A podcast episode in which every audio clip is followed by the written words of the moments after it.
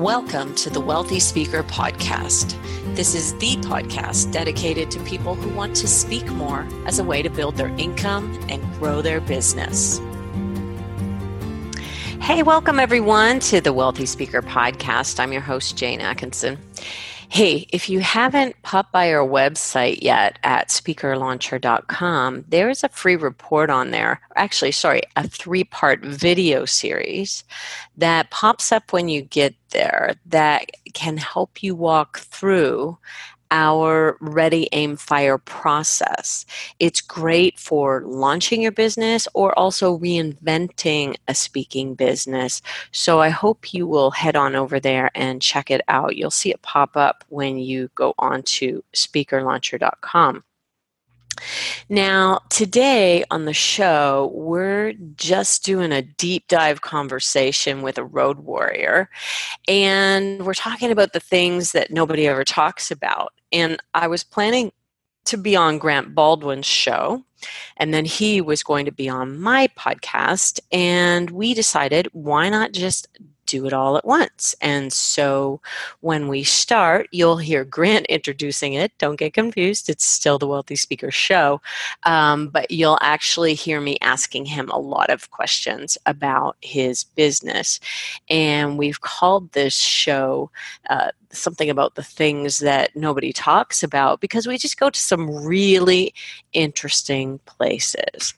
I hope you will enjoy, and I'll see you soon, Wealthy Speakers. Hey, what's up, friends? Grant here today, joined by my friend Miss Jane Atkinson, and uh, we've been discussing like, all right, I'm, i want to interview her. She wants to chat with me, and so we may just do a little fireside chat here. I need. I don't have a fireplace at the moment here, uh, at least in my. I do. You want me to turn mine on? It's it's actually pretty warm here, but uh, I could turn it on just. You're in up case. in Toronto. Is it still cold there?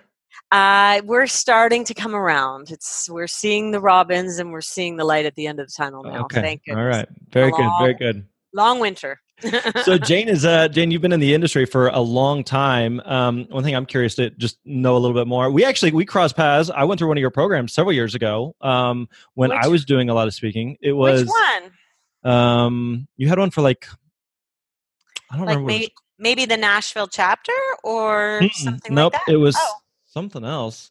It's been probably I don't know five six years ago, something like maybe. Might have been the first one of the first renditions of like my online course or something like that. Okay. I, I knew that we knew each other. I just couldn't remember exactly how, and my Infusionsoft notes don't go back that far, so I yeah, sure. So you've been you've been in the industry for a long time, and you have played a lot of different roles. What can you kind of talk us through your journey? Like, how did you first get into the Sure. speaking world? Sure. So I fell into it just like all of you. Didn't know what I was going to do. 25 years old, and I, I heard Les Brown tape and or watched it over and over again, PBS special, and I thought, oh, that's it. I'm going to go work for a motivational speaker. And so wrote Les this great letter, and they sent me back like an order form for his products or something like that, which we laughed about later on. But Yeah. um, that was it. You know, just planting the seed uh, was probably just a matter of weeks later. I was kind of coming to the end of a um, uh, a temp position with 3M Canada, and I ended up getting a gig as a marketing manager for my very first motivational speaker. And so that was the first 15 years of my career was as an agent, someone who was behind the scenes selling the speaker mm-hmm. and for about I I went out to Vancouver, represented Peter Legge after that, went got recruited down to Dallas to work with Vince Poscente, and he gave me the luxury of working under the roof of a speakers bureau as well because his wife owned a bureau. And so that six years under the roof of the bureau also gave me a massive bird's eye view into the industry. And so, about years kind of three and four of working with Vince, people started to ask me, you know, how did you make Vince so successful? How did you make Peter Legge so Mhm. successful? And uh, I thought to myself, you know, maybe I might start charging for that at some point in time.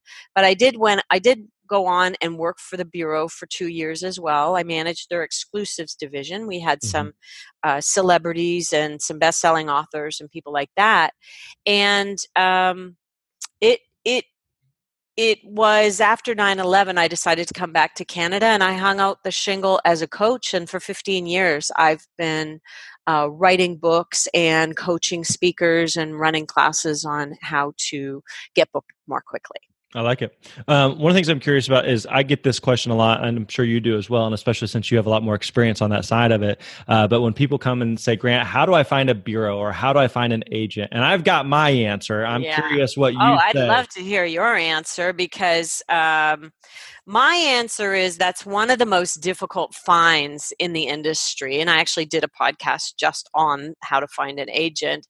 Um, it's it's it's a marriage you know that relationship yeah. between myself and peter or myself and vince and betska who was my first speaker it's so um it's it's such a hard thing to find and i've seen a lot of people try it and not successfully hire people want to throw money at the problem and yeah. the problem is is that they can't sell themselves or they don't have the time to sell themselves those are kind of two different problems um, if you don't have the time what i recommend people do is farm out all of the other stuff and just keep the sales in your backyard. Like get somebody to do all the research end of things for you and come back to you with the list of who you might want to reach out to that type of thing. I think when people lose control of the sales process sometimes that can be a little bit tricky in this business. What do you what do you think?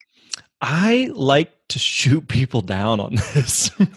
I can so what i tend to find um, is that people are asking um, generally there there's a point in someone's I think speaking career where it makes sense to start looking for an agent or looking for a bureau, right? Where there where you get to a point where the demand exceeds the supply, and by all means, like you should you should focus on the thing that only you can do and have other people that can help with other parts of that. I find that for a lot of especially newer speakers, it, they immediately start going, How do I get in with a bureau or how do I get in with an agent? And so the thing that I oftentimes tell them is that if you can't book yourself, a mm-hmm. bureau or an agent's not going to be interested in booking you and so I, think i think and i get it like whenever i got started as a speaker you just you don't know what you don't know and so i think sometimes outside looking in you assume that a bureau and agent has a massive amount of gigs and not enough speakers to fill. If only we had more speakers, we could fill it. And it's just like a complete opposite. That so, is not true. Not, not at all. And so a, yeah. a, bureau or a speaker who says, uh, even if I can just get on a bureau site. And so helping a speaker to understand getting on a bureau site typically means absolutely nothing. And you it's know. a nice little feather in the cap and it feels good, but it, it rarely, if ever, translates to any business. And you, you are know, one hundreds we if not thousands of speakers on a bureau site. We do tell the same thing. I i will say go and launch your business first. Definitely yeah. an agent or a bureau is not going to launch you. You need to really be off the ground first. Um, why don't we do for the for the purpose of my listeners share me with me your journey of how you came to be where you are today yeah, so I um my career actually started as a youth pastor, so I got to do a lot of speaking in that space. Um, was speaking to a lot of students. Uh, really enjoyed it. Parts of I like, parts of I didn't like.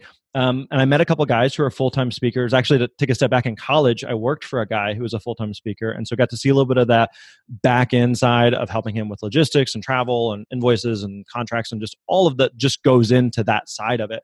Hmm. Um, and so uh, then I was doing some speaking as youth pastor, really liked it, wanted to do more of it, met a couple full time speakers. And I think like a lot of speakers didn't necessarily realize like this is a thing or this it's is a, a, a this is a business. Totally. Absolutely. right.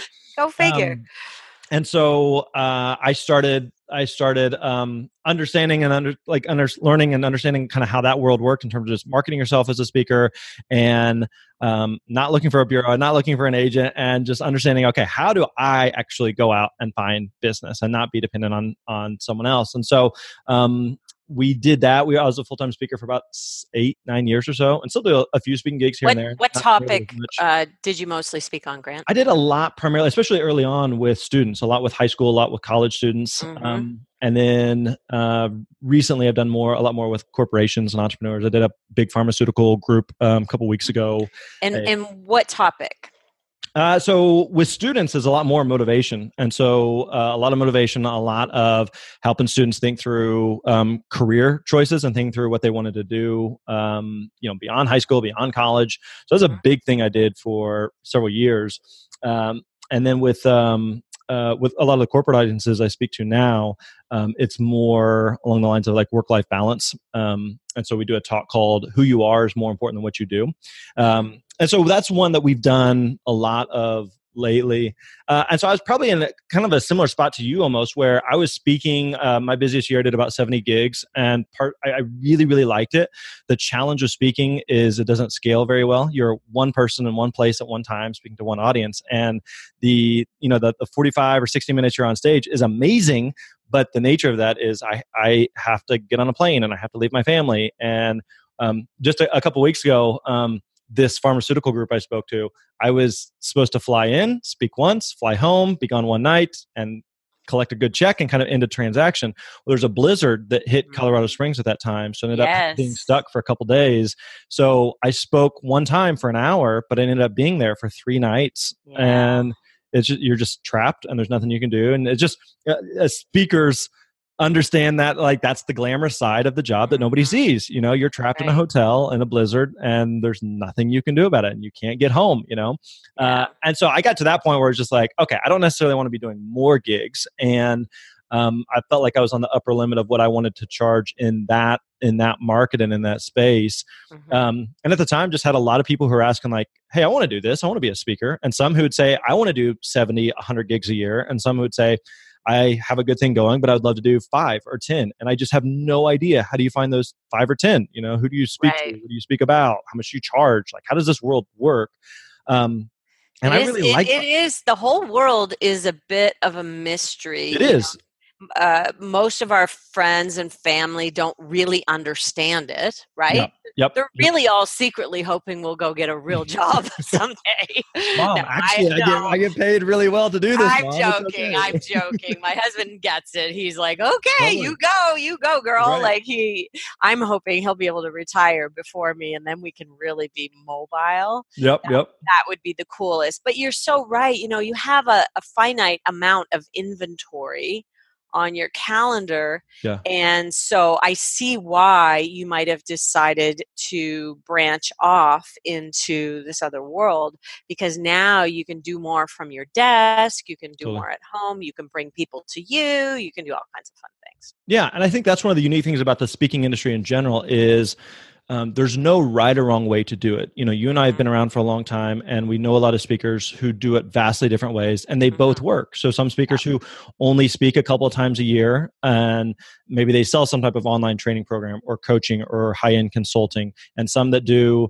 Um, I'm thinking of a, a Canadian friend, uh, Scott Stratten, who only does mm. keynotes, and he, I don't want to coach, I don't want to consult, I don't want to do yeah. workshops all I want to do is keynotes. And they both work. Like that's fine, you know? So there's not necessarily a one size fits all. Um, I personally like, I really like doing like 60 minutes. I'm really good in that setting, mm-hmm. but doing like a, a three day workshop for, for 20 people, that just sounds miserable to me. No. But there's people that love that. You know, they don't want to do a big keynote. They would much rather work with a smaller group for a longer period of time. And again, both are acceptable, both work. So it's not necessarily like you, you have to do it a, a certain way in order for it to, to work or make sense or fit within the industry.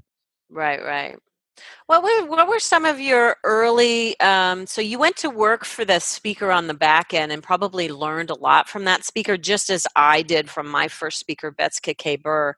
Um, and and back then we were doing Tom Winninger's Book It uh, tapes, Book It One, okay. and Book It Book It One, and Book It Two, tapes. and tapes. I know, like an audio series where right, right folded out the thing. So frightening. Uh, anyway, um, I really learned the business from her and how it's just such a numbers game. It is. H- how did you um, eh, was that kind of a big part of your learning with that first speaker that you went to work for so the speaker that i worked with i think one of the biggest takeaways i had from him was was how much of a relationship business this was mm. so he had been speaking for i don't know probably 15 20 years or something and a high percentage of his business was repeat was referral was word of mouth. And you know as you well know speaking is very much a momentum business and it can be a little bit hard to get get the wheel going but once you get the wheel going then you start getting business that is difficult to replicate or duplicate of um, someone was a friend of someone who saw you in an audience three years ago and you can't yeah. reverse engineer that but yeah. the more you're speaking the more that starts to happen you know and so I found that a lot of his business just came from repeat and, and word of mouth and referral business. So he and was good. What you're saying yeah, yeah. is he was good. And if, for those of you who are listening, if you're not getting two to three at least from every um, gig, and there's going to be the odd gig where there isn't any spinoff to come, then you have to look at the presentation. You right. have to look at whether or not the presentation is doing the job, don't you think? Well, the presentation side, but then also just making sure it's the, it's the right audience. So, mm-hmm. in terms of who you're speaking to and being aware of that. So, if part of the goal is, okay, I would like to be doing, you know, 50, 60, 70, 100 gigs a year, then making sure that you're strategic on the audiences that you're speaking to are there potential decision makers that are in the audience there um, are the, the people that you're speaking to do you want to do more audiences like that and if it's way outside you know every every speaker takes some random ones here and there just to kind of fill in the calendar but if the the majority of of of your calendar is filled with people like I don't really want to speak to them, but they're going to pay well. Like it's just hard to build a business on that. Um, yeah. Um, but making sure that you're strategic about who you're speaking to, and also just in terms of how you're speaking, I have found that there's a lot of audiences that just they there's like a disconnect that they think you're just a random you're not even necessarily a speaker you're just someone who happened to be like locally who was available to come give a little a chat yeah. and they, they there's a disconnect like no no actually I, I do this like this is a full-time career you know it's like oh really i okay, yeah, I can see how you. So you could come to our company and do this, or you could come to our event or organization or whatever and do this. And so helping an audience to connect the dots so that they they get there in their mind of like, oh, I, that'd be amazing if if he or she could come do this for our audience or our, for mm-hmm. our event or conference or, or, group or whatever it may be. Um, so I think that with him, especially early on, that was a big takeaway for me. Now, when I started my own career, it was it was very much a numbers game uh, because at that point, like I'm brand new, like I'm. I think a lot of times, like speakers assume and i'd be curious on your thoughts on this like i'm um i'm a white guy from the midwest and so it's not like i've i've never uh i'm not a a, a professional skier. I'm not. I haven't climbed Mount Kilimanjaro blindfolded in shorts. Like, there's nothing that I can point to to say like I landed a plane in the Hudson. Isn't that cool? You know, I'm like special. Yeah. yeah, yeah, yeah. I haven't survived cancer. Like, I'm just a. It's a pretty normal, average life. So I don't have some crazy story that gets my foot in the door. Mm-hmm. So uh, a lot of it for me, in terms of just differentiation, was coming down to um, being really, really, really good on stage and also being really really good to work with and my guess is like you found that to be true that if you're amazing on stage but you're a pain in the butt to work with and by pain in the butt i don't necessarily mean like prima donna or a diva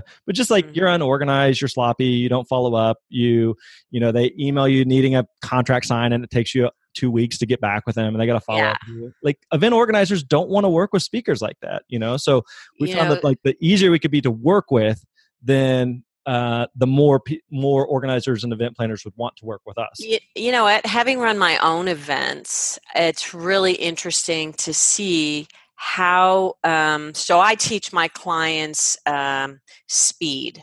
Okay, so if mm-hmm. somebody emails you a date and wants to know if you're available, boom, you should be back to them uh, 24 hours and let them know. Yeah. Uh, you know, even if you're on a plane, I'm on a plane, but I'll be right back to you. You know, yeah. that kind of thing when I land.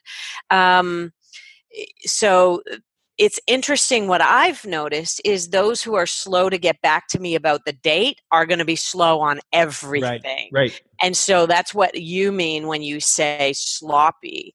You know, they're not really, um, they don't have their systems down and they're not very professional about it. And there's a lot of ways to just take, you know, technology can help us just take a lot of that right out of the equation and really turn the business into systems right. and because there's really it's very difficult to grow you cannot even do 100 gigs a year if you're unorganized yep um, but yeah i would say speed and and being a prima donna to work with also a big no-no going over your time on stage yep you can blow the audience's doors off but if you go 10 minutes over and mess yeah. up the rest of their day nobody's going to forget that. That's what right. the meeting planner will remember, not all of the other glory things. And so, really be aware of their time and where you fit as a tiny little cog yep. in the big giant wheel that is their meeting. Hey, hey, let's talk about because you're you speak about work life balance. What do you think the magic number is in terms of maximum for having a solid home life as a speaker? You know, you said 100. I think 100 is ridiculous. I'm sorry. Yeah, my well, my busiest year, I did 70. Um, mm-hmm. And how did that feel? Um, manageable, but it's still it's still a lot. You know. Yeah. Um, the other thing I think um, that speakers have to realize and remember is that um, it can be very seasonal and cyclical, meaning that you may have a stretch of several weeks where it's just spring and fall typically are more busy than summer and winter. And so, you know, after Thanksgiving uh, in the US through like the first couple weeks of January, there's just not a lot happening. And so mm-hmm. you may have like uh, a stretch in the fall where you're gone constantly week after week after week after week and then you may have a stretch of like six weeks where you have nothing um, and you're you're home. That's another thing I, I, tried to remind myself of a lot when i was home was that um, if i was working a traditional nine to five job and i would leave the house you know monday through friday and go to work um, and do that thing compared to i'm gone 70 80 90 nights a year um, but when i'm home i'm home and i can work from home and i'm with my family which one am I home more on? Which one am I with my family, you know, more or or even the some of the different gigs that I'd be going to, the opportunity to take my family with me, mm. you know. So if I'm speaking in somewhere warm and sunny and there's a beach, they want to tag along. And if I'm in North Dakota in December, I'm on my own, you know. and so um, there's certainly there's absolutely the, those trade offs there. And so I don't know that there's necessarily like a, a right or wrong answer. I, I, I agree that the speakers that I know and they do 100 gigs. Um, I, you know, I'm sure we both know speakers who do 100 plus gigs and um, they're either divorced or their family life is a mess. And like, I, that's just not a trade off I want to make. But at the same time, like, there's a speaker friend of mine I'm thinking of, um, married, four kids, and does 100 gigs a year and is a great husband and is a great father and is a great human being, you know, uh, and they, they make it work, you know. So I don't know that it's necessarily like, again, a, a one size fits all, but yeah. there's absolutely a trade off that the more you do and the more you're gone, like that, there's, there's comes a point where you just, that starts to take a toll on you. Yeah. Well, Jay Leno, I think he does like a ridic- like 200 gigs, 200 dates a year. And I'm thinking, you know, he and Mavis are apart more than they are together for right. sure. Because in order to do 200 dates, you're probably gone 300 days a year. Yeah. You have to factor in getting there and getting back. And so um, I just think that that's crazy. Well, it also kind of depends on like your season of life. So you mentioned like, um, yeah, if you have young kids, um, or yes. if your kids are in like you know involved in a lot of activities, and you know that I'm going to book an event that happens nine months from now, and there's a chance that there's going to be a recital or a play or a game that's going to fall on that date that is not even booked right now that I can't do anything mm-hmm. about when that time comes. You know, yeah. So that's that's going to happen. You're going to miss things. Yeah. Um, Who was it? Like, I I don't know if it was Carrie Lawrence who who said she went out into her calendar on all of the big p- parts, tried to get as much information in advance, yeah. and just block those dates. And yeah. when you block a date for your family, I think there should be no blinking an eye if a if a gig comes. Yeah. But sorry, it's a it's a hard no. Um, my yeah. youngest daughter was uh, was born December twenty first, um, which was great because mm-hmm. nobody's booking Yay! events December twenty first. um, and so it worked. It worked out really really well. But it, it is like it, it can it can be a trade off at times. But I think you're exactly right that you have to, as a speaker, uh, you and your your spouse or significant other or kids or whatever have to just draw a line in the sand and say these are like the non negotiables, right? Yeah. Um, these are the things that so like birthdays were a no brainer for me of just like I'm I'm sorry that's my you know such and such daughter's birthday and I'm I'm not going to miss it. Like it just doesn't yeah. work. Um, but we can look at other dates or you know whatever. Now, maybe if you're in the first year and you're really trying to make the business work or maybe i talk about that it takes about three years to make mm-hmm. it work when did you hit traction uh, you might you might make exceptions in those first three years that you yep. might not make in year 10 we understand yep. that it took me about um, it was about 18 months to go from zero gigs to being able to do it full time. Now, do it full time at that time meant like replacing like a thirty thousand dollar salary. So right.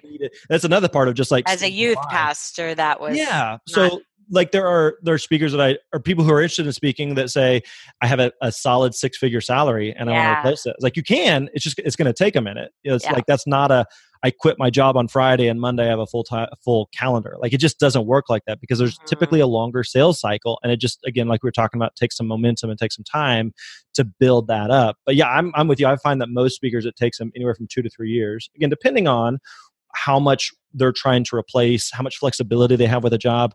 We have a speaker that we work with who um, actually texted me on Monday at the time of this recording and said, "Hey, man, I we've been talking about it for a while, and I finally quit my job." Well, he had a job that where he went from um, uh, he was working a typical 40 hour week and then cut it down to part time. And then they liked him so much that they're like, you travel and speak as much as you want. He was doing, nice. he was doing like 45 gigs a year. They were paying him for 10 hours a week. And finally, he's just like, this isn't this is silly to keep doing this job thing yeah. that I feel like they're paying me way more than for what I'm actually delivering, and I just want to do the speaking thing. Um, and so for him, it, it's never like a uh, again, I'm just leaving on Friday, and then Monday it, it all is going to magically work out. For most speakers, it, it is a gradual transition. I really like part time with my job strategy. or whatever that strategy, that slow build strategy, and keeping kind of some employment, some sort of side hustle on the yep. go while you're doing it is brilliant. Right. That's a great way to go because when you've got a lot of financial stress involved, mm-hmm. uh, that year you might be coming at each engagement from a place of desperation and mm-hmm. that's not the stance. We want the position to be standing tall in your fees confident and you know what? If this is a right fit meaning you have my fee then i'm excited about moving forward not i'm going to do anything to make this gig work. What do you think about kind of speakers positions yeah, and I was actually I was um I was thinking of something I wanted to run by you too, of uh, especially like early on when a speaker's getting started of of when they draw the line of sure most speakers even professional speakers who've been doing it for decades still are very strategic on doing some free gigs from time to time when it makes sense when there's other value that they can receive beyond just i got a check or i didn't get a check. But especially when you're making that transition i know that one of the most difficult things for any speaker to do is to say no to an event because we just right. like it. Like speaking's fun. It's really enjoyable. It's a rush. We get to help people. We get to make a difference. We talk about something more passionate about. Like it checks all of those boxes. But at the same time, we're running a business. And so you can't just say, like, if you're just doing everything out of the goodness of your heart, you're gonna be broke. And that's not like you you just you cannot run a business that way. So do you find that I find that a lot of speakers are really, really good on the quote unquote art side. They're good speakers. They love what they do. They're passionate. They're great people. Mm-hmm. And they just suck on the business side. Like they have a hard time saying no. They tend to take on more than they should. They're not good at, at um, knowing when to say no to an event or when to take on something free because yeah. it makes sense in other ways. What yeah. advice do you give to, to those speakers? Well, I think that you build confidence as you go. And sometimes, I mean, that's what keeps me employed is that I am able to give people the confidence that there will be more business after this business. Right. When the and and what I actually find is one of the major problems. So we have a group called the Inner Circle Mastermind, and that mid-level speaker is so busy that they don't get time to really stop and work on their business, which means that they are going to be busy, busy, busy for years to come, not at the higher fees. What we mm-hmm. want to do is reduce the number of gigs and raise the fees right. so that you're um, working less but earning more. And uh, it, it really is kind of this, and, and this is a good segue for us to talk about running a business that's fear based. First of all, it is a business. Yep. Yep. That is for sure. But my one of my philosophies, and I believe it was Peter Legge, who's a multimillionaire, told me this: uh, that the decisions based in fear are typically wrong. And when you don't take a gig, or when you don't want to say no to taking a gig that you really shouldn't be taking, it's often based on fear that there won't be another one. Yeah. Like all actors are fearful that this will be their last job, always, sure. right? And so uh, I think that. Um, not running your business on fear base and really looking out and taking that time to really strategize where you're going and making sure that you have the confidence to know the value that you're bringing to the table to be able to stand tall in your fees and be able to say no when mm-hmm. it's not a good fit or they're not offering you up your full fee. That is the goal. And that is when you're actually running your business like a business. Totally. Absolutely. And and recognizing um, that again go back to like the seasons part or the cyclicalness of it that there are going to be times where you may go a week and get three or four bookings that just come out of nowhere. And your outbound stuff or inbound stuff is really clicking and you're you're just landing gigs left and right.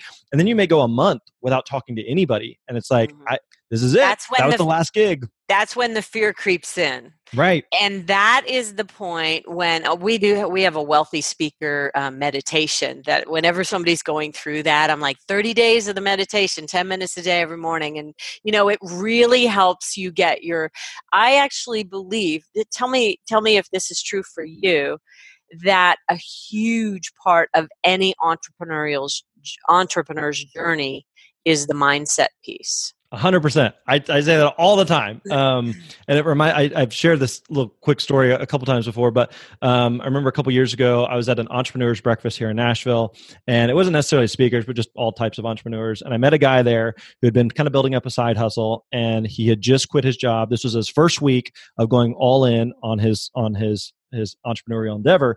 And I remember asking him like, how, how do you feel, man? And I remember him saying like, I'm excited, I'm scared, I'm anxious, I'm nervous, I'm worried, I'm the whole range of emotions.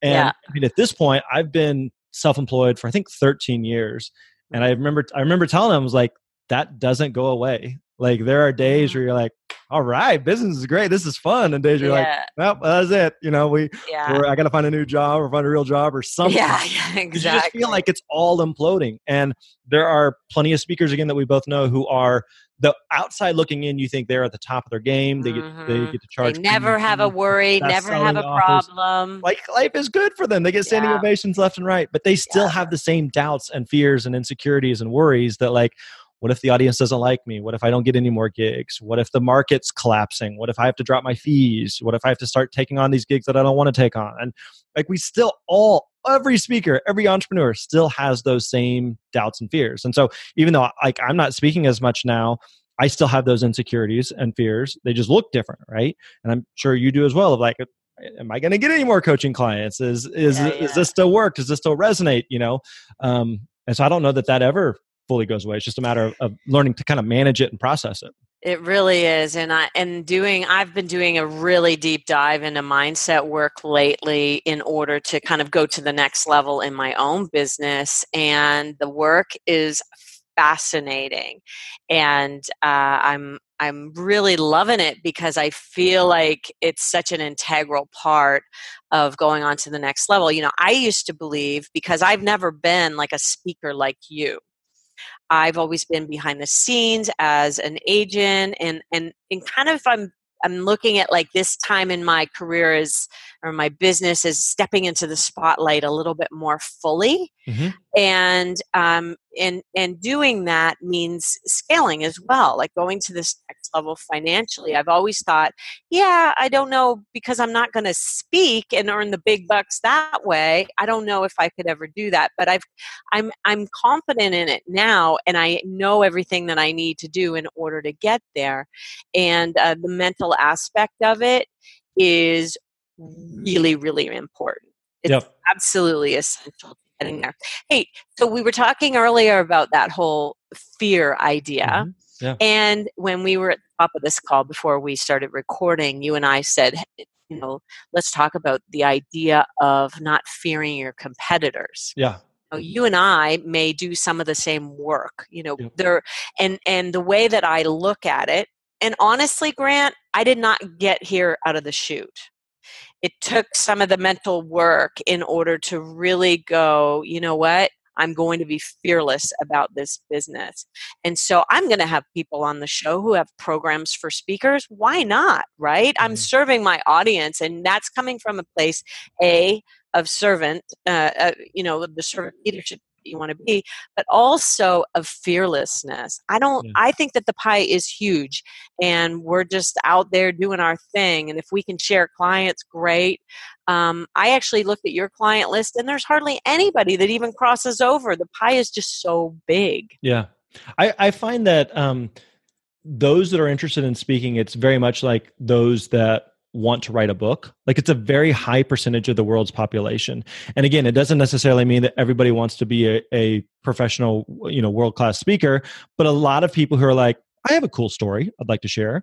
Mm-hmm. And to them, it may be I want to speak at a local Rotary Club, or I want to speak at a Sunday school class at church, or I want to speak at something at my company, you know?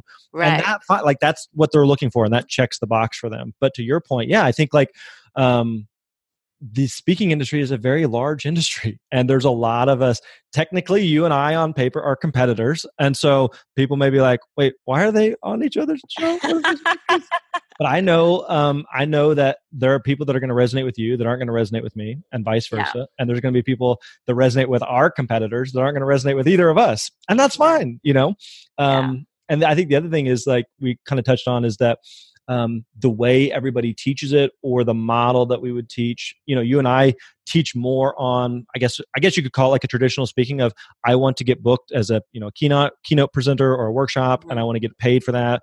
And yet we have friends and colleagues and competitors who teach more on like a, a speak to sell type of model. Mm-hmm. Both work. You know, I, uh, that's not really the core of what we do. I don't know that it's the core of what you do, but no. there's certainly some speakers who do it, and that's fine. That totally works. Yeah. Some speak primarily as as lead generation for consulting or coaching or some other part of their business on the back end, and that also works. You know, so it's not necessarily again a, a, a one size fits all. I think the point is that speakers shouldn't fear their competitors. Totally. If you speak on leadership and you meet somebody else who speaks on leadership, you should be saying, "Oh, show me a little bit about your you know, your um, particular take on it, and mm. I'll share with you what my version of leadership is all about. And let's see if we might have any synergy. And I have that to me. Somebody asked me earlier today, you know, should I join NSA, the National Speakers Association? And here in Canada, we have CAPS, which is mm-hmm. the Canadian version of that. And I said, um, you know, everybody I know, it, the the community that we've built and everybody I know has been through that association. So it's been tremendous for me. Mm-hmm. And though and when you meet other people and start to understand what their business model is and what yours is and how you might be able to help each other, I know a lot of people who are sharing a lot of leads. And yeah. so I really think that you need to look at everybody who is in and, and sometimes they may get the business because they're a better fit and sometimes you make business uh, because you're a better fit, and that's just gonna chalk it up to okay, next time, move on. Right. Which, which I remember like early on in my career when I would not when I'd lose a booking to a competitor, how frustrated I would get initially, mm-hmm. and then realize that that that that event would not be booking that speaker for next year's event, most right. likely. Right. And knowing that if I get to if I get to speak at it this year, they're probably not going to have me back for three or four or five years. And so I want to stay in connection with them. So I know that if I say you're not going to have me back for a couple years, let me introduce you to my friend Jane or Mike exactly. or Stu or John or whoever, and those speakers show up and do a great job. It makes me look good to that client, and they yeah. want to come back and work with me in the future. They want to know who else do I recommend. And yeah. so I, I remember like my first full time full year of speaking looking back and figuring out okay where did where did the business come from how do we reverse engineer this how do we book more of that and i found that the majority of it came from other speakers and uh, and I, have heard different speakers say this before, but like speakers get speakers business, and I think it was Michael Port who, who said that like speakers get speakers gigs, uh, and so being able to connect with other speakers, knowing that not one speaker can speak 365 days a year, like it just doesn't work right. like that.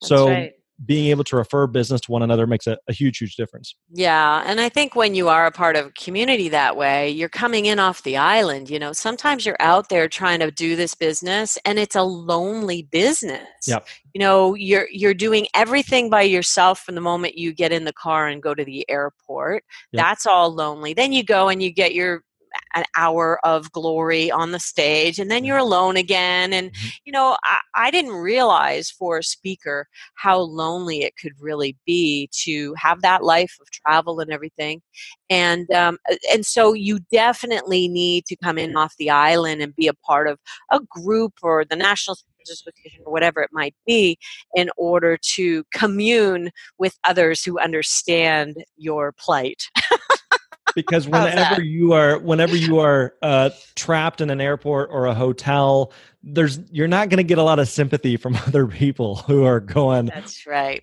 What, what, do you, you want me to feel bad that you're stuck this having is, room service the whole time or? yeah this is the gig dude you know uh, check in with your wife who's got the three kids running around and there's you know the dog just threw up on the floor she's not going to give you any sympathy at all. It, you know that's a big that's the big equalizer right? You go you have your moment of glory and the standing ovation and everything and then you hop in the car and you go home and it's like here change this kid's diaper. Right. i gotta go. Welcome back to real life. Yeah welcome back to reality. That's the great stabilizer right?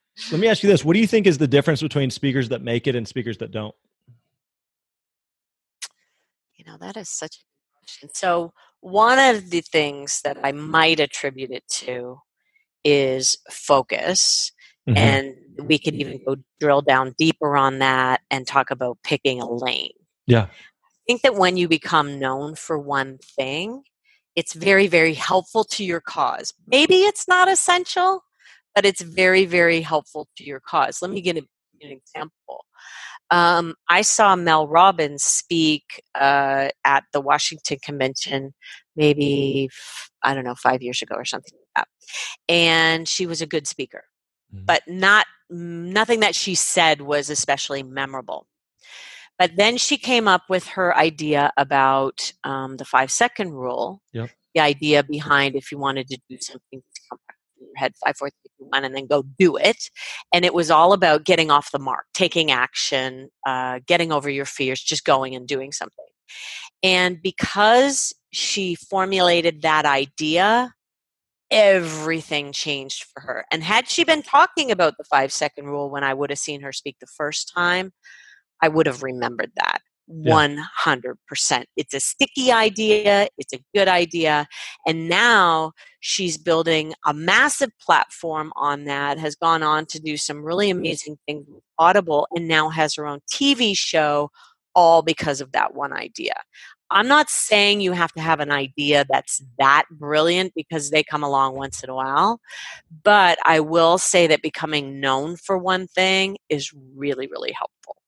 So it seems like she, like in that particular case, she found something that worked that resonated with audiences, um, and really doubling down on that. And it mm-hmm. and it's it's difficult because some of that's just kind of like um, live in the field um, feedback because like when you're working on a talk or an idea one of the things I, I, tell our speakers is like it's an educated guess until you get in front of an audience yes. i think this is funny i think this will resonate i think this right. makes sense but i don't really know and then you get up and you're in front of an audience you're like that worked or that did not work like i thought yeah. it could work but i need to tweak a couple things here uh, yeah. in order for it to, to resonate and so but once you're presenting something and you're like wow every time i speak like this one thing i talk about really connects with an audience and it really resonates. And so just being self-aware on that and seeing what resonates and what what uh, event planners are looking for, what's resonating and clicking with an audience, and then leaning into that and doubling down on that and paying attention to that um, makes a big difference. And even just a focus in general of like of not trying to ice, you know,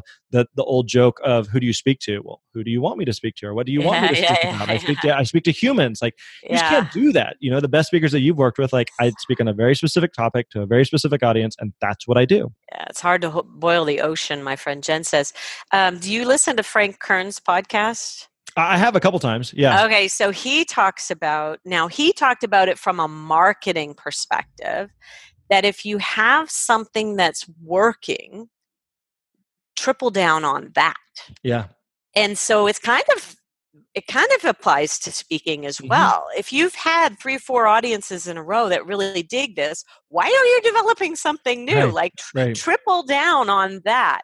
But the same thing applies if you have tried some sort of marketing campaign very effective and triple down on that rather than trying to fix the campaign that didn't work. That's kind of like when you study the brain, the brain wants to go and fix it. Yeah, yeah. it could be that men, male brains, want to fix it more than female brains do. I don't know exactly if that's the case, but um, it, rather than trying to fix it, just look at what is working, mm-hmm. focus on that, and keep doing that. Rinse and repeat. Yeah, Absolutely, and that's it's an exercise I walk uh, students through sometimes of just asking them, especially students who they've done some speaking.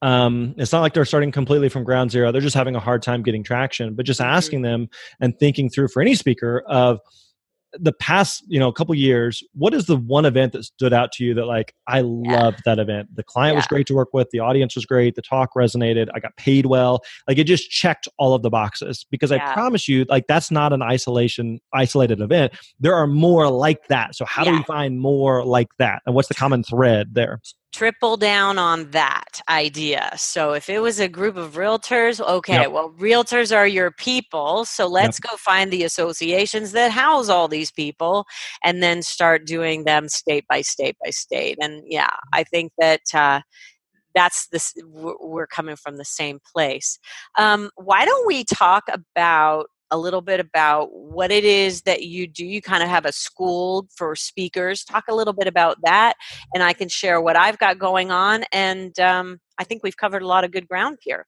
This has been a lot of fun. I've really enjoyed this. I'm glad. So, what we were planning on doing beforehand was uh, I was going to interview you for our podcast. You're going to interview me for your podcast. And then we were kicking around like, what if we just do one do and just uh, kill two birds with one stone. So this worked out really well. We may, may have to uh, do a part two of this at some point. So yeah, so we uh, the the site that we run is called the Speaker Lab, um, where we teach speakers how to find and book speaking gigs. And so um, we have a couple different training programs and a couple different opportunities there. Our, our core product is called Booked and Paid to Speak, um, which walks through our system on how do you find and book speaking gigs.